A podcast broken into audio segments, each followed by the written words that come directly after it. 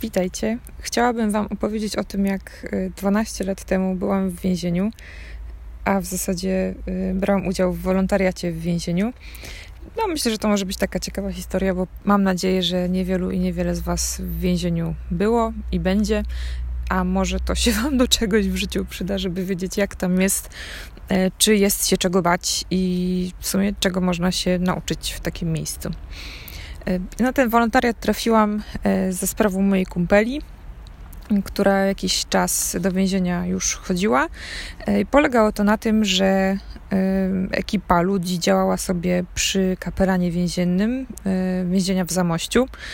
No i w zasadzie zdarzało się tak, że potrzebowali kogoś, kto mógłby pomóc przy oprawie muzycznej mszy świętej.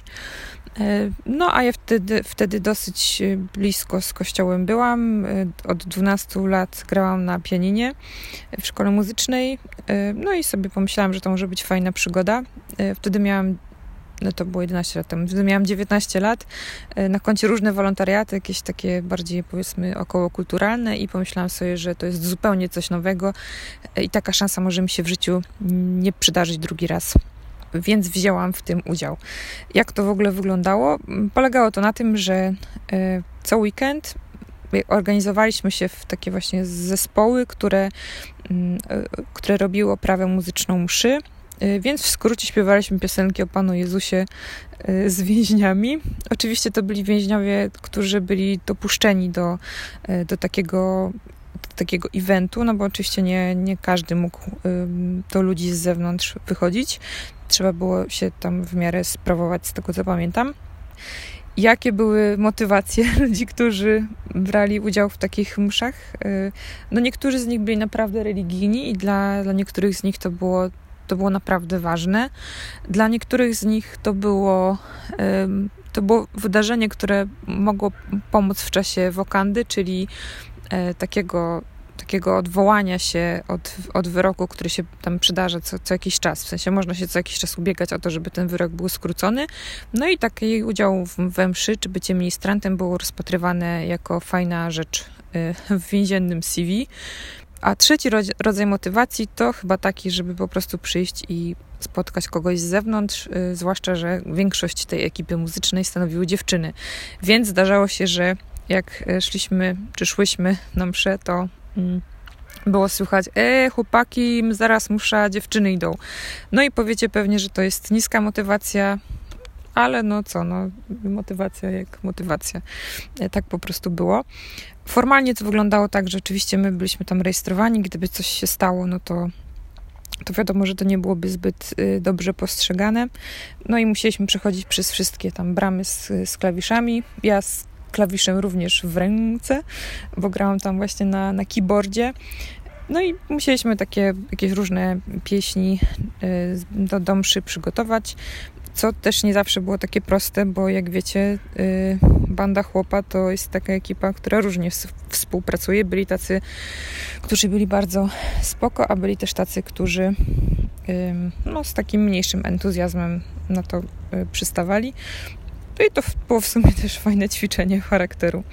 Dla mnie to też było y, fajne ćwiczenie, bo jako człowiek, który grał w szkole muzycznej przez 12 lat, nie potrafiłam grać nie z nut.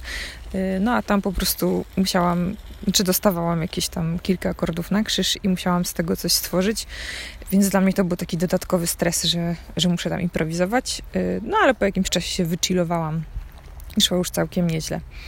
E, warto dodać, że w Zamościu, czyli w mieście, z którego pochodzę i gdzie ten wolontariat się odbywał, są dwa zakłady karne. Jeden to jest taki zamknięty, czyli w zasadzie chyba myślę, że najbliższy temu, jak sobie więzienie wyobrażacie. Mm, więźniowie są w celach, wszędzie kraty, e, niezbyt taka mm, no niezbyt przyjazna atmosfera, mało światła, e, dużo takiego specyficznego więziennego zapachu. I, no, i tak średnio przyjemnie. I więźniowie oczywiście też w takich uniformach, e, chociaż zazwyczaj to chyba były wtedy, pamiętam, takie zielone spodnie, a koszulka w sumie mogli mieć jaką chcieli.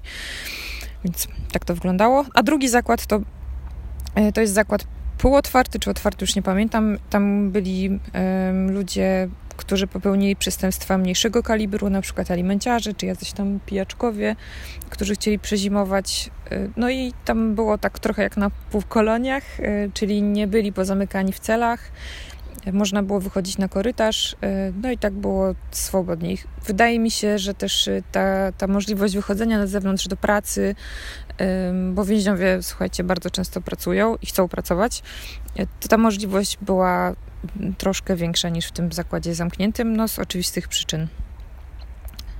Kolejna rzecz, y, którą pewnie gdzieś tam macie w głowie, słuchając tych opowieści, to to, czy jest się czego bać.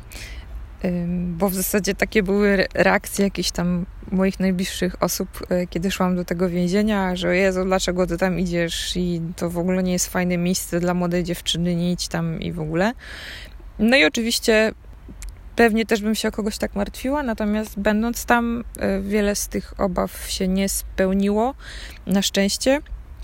To oczywiście jest też tak, że, że trzeba moim zdaniem trochę uważać, no bo pamiętajcie, że to jest banda chłopa, która jest po takich, a nie innych przejściach i mimo tego, że mało kto z nich czuje się winny, e, raczej uważają, że ich wrobiono, że w sumie cały świat jest zły i mm, i, no i, on, i, i, tylko oni zostali jakoś tam poszkodowani. Ja, to, ja teraz oczywiście generaliz generalizuję, natomiast to jest takie moje wrażenie, które stamtąd wyniosłam, że często mają, ich wizja świata jest dosyć trudna. E, to oczywiście w żaden sposób nie usprawiedliwia ich czynów, natomiast y, takie mocne poczucie, że są tam w ramach y, jakby w efekcie jakiejś niesprawiedliwości, y, to, to mocne poczucie tam było i, i tak je zapamiętałam.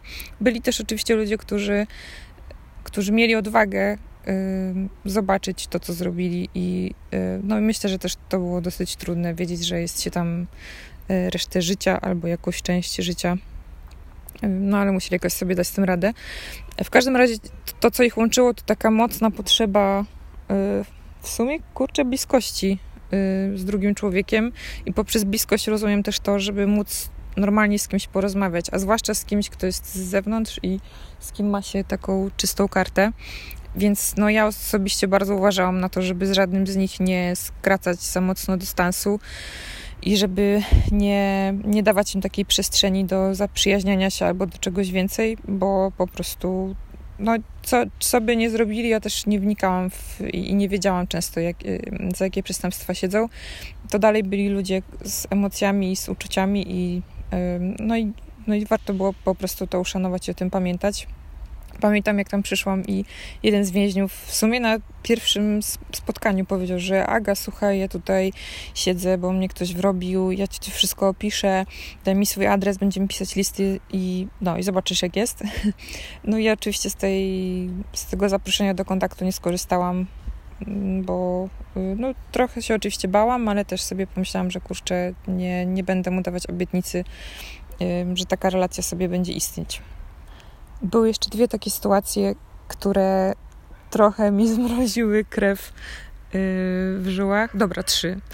Pierwsza to była taka, jak pamiętam kiedyś rozdawałam śpiewniki przed mszą i jeden z grypsujących powiedział, chciałbym mieć z tobą dzieci. No, i ja miałam wtedy 19 lat i mało doświadczenia z, y, z takimi tekstami rzucanymi wprost. Mm, o ile ma się takie doświadczenie w ogóle w życiu. W każdym razie y, po prostu nie zareagowałam. Y, no i w zasadzie to, to zignorowanie to chyba, była, to chyba był najlepszy sposób, najlepsza reakcja w tamtym momencie. Y, pamiętam też taką sytuację, jak staliśmy w kółku, gdzieś tam w jakiejś przerwie i, i rozmawialiśmy, i nagle jeden, jeden kolega, chyba Dominik, mówi: Aga, słuchaj, mogę cię tutaj na bok, bo y, strasznie chciałabym ci coś powiedzieć ja już sobie myślę, kurde, zakochał się, nie no, masakra po prostu, nie będę mogła tu przychodzić, najgorzej na świecie i w ogóle. Yy, a on mówi, słuchaj, bo kiedy cię tu pierwszy raz zobaczyłem, no ja już wtedy myślę, ja pierdzielę, masakra, ale słucham go dalej. On mówi, od kiedy pierwszy raz cię tu zobaczyłem, to ty tak schudłaś, dziewczyno, co ty zrobiłaś? Ja sobie pomyślałam, uff, jak dobrze, że, że tylko tyle. No, więc to była taka sympatyczna sytuacja. I faktycznie chyba coś tam wtedy schudłam, więc, yy, więc w sumie miał prawo to zauważyć. Zresztą koledzy bardzo często oferowali mi swoje usługi jako trenerzy, tacy siłowniani, no bo oczywiście oni tam bardzo dużo siłkują, żeby nie jakoś tam wyglądać, no przecież coś tam jeszcze muszą robić, nie? Bo tych aktywności nie ma zbyt wiele, więc e, chcieli mi układać plany treningowe i w ogóle. Także żałuję, że wtedy w sumie nie skorzystałam, bo, bo, bo, kurczę, to by było całkiem fajne. E, no.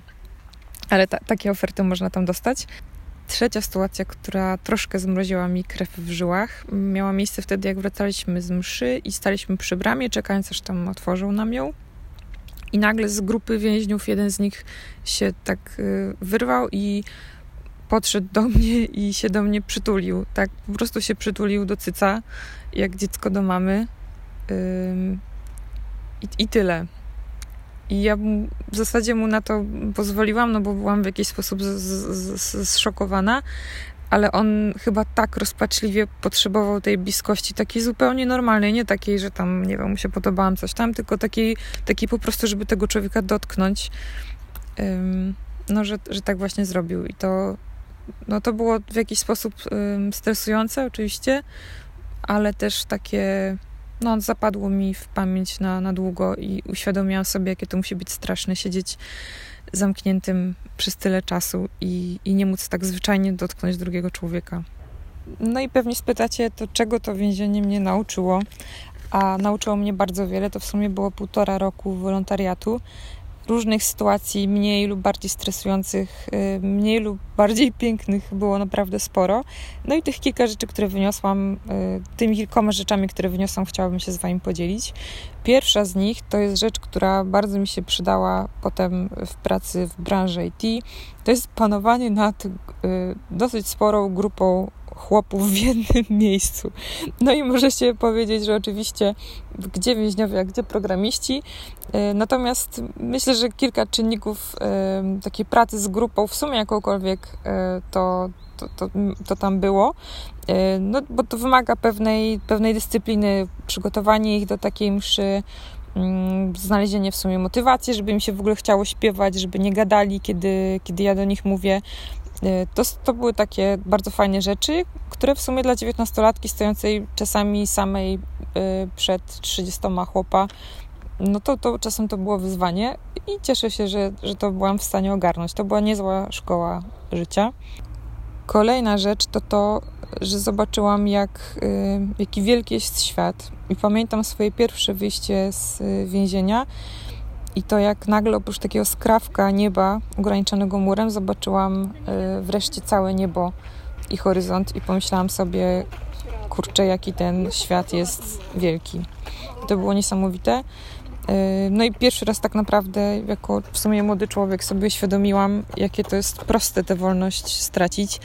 I to jest trzecia rzecz, której się nauczyłam, czyli to, jak cienka jest granica między byciem wolnym człowiekiem a, a nagle zostanie więźniem. I pamiętam, że miałam wtedy taką fazę i mówiłam mojemu bratu, Boże, tylko nie jeździ za szybko, broń, brońcie w ogóle wszystko, żebyś tylko nie jeździł po pijaku, bo możesz trafić do więzienia. I, I byłam bardzo sfazowana na to, że przecież ci ludzie, którzy tam są, to są takie normalne chłopaki, z, no tacy, tacy ludzie, których po prostu się mija na ulicy i nagle zrobili coś, co, co przekreśliło ich życie i co, co sprawiło, że, że, że nigdy już nie będzie takie samo, bo to nie jest już to samo ta taka tendencja, żeby nie śpieszyć się z oceną człowieka, czy cokolwiek by w życiu nie miał na sumieniu, to jest coś, co na pewno sobie z tego więzienia wyniosłam i co bardzo fajnie y, mi potem procentowało w życiu. To by było na tyle, jeśli chodzi o takie wprowadzenie do, do więzienia. Mam jeszcze kilka historii, o których chciałabym Wam opowiedzieć, ale to może już w następnej części tego zacnego podcastu. Ciao, c'est